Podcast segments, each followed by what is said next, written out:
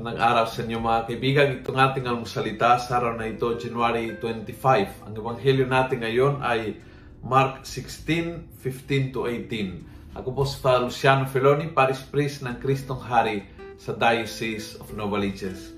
Sabi ng ebanghelyo, Then he told them, Go out to the whole world and proclaim the good news to all creation.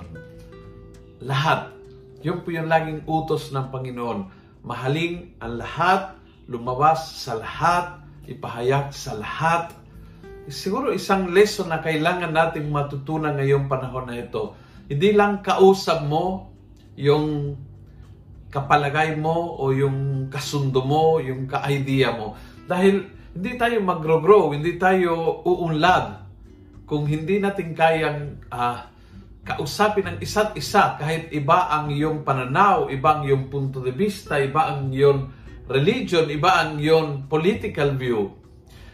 Kahit, kahit na kailangan, kaya po nating pag-uusapan ng mga bagay-bagay. Hindi ko pwedeng kausapin ang tungkol sa religion, yung mga ka-religion ko lang. Yung tungkol sa politika, yung mga kapartido ko lang yung tungkol sa business, yung mga ka-business ko lang, yung mga, kung yung kausap mo lang ay yung talagang parehas ang iyong isip at palagay, hindi ma-achieve itong great point ni Jesus, itong pangarap ng Panginoon, that is lahat.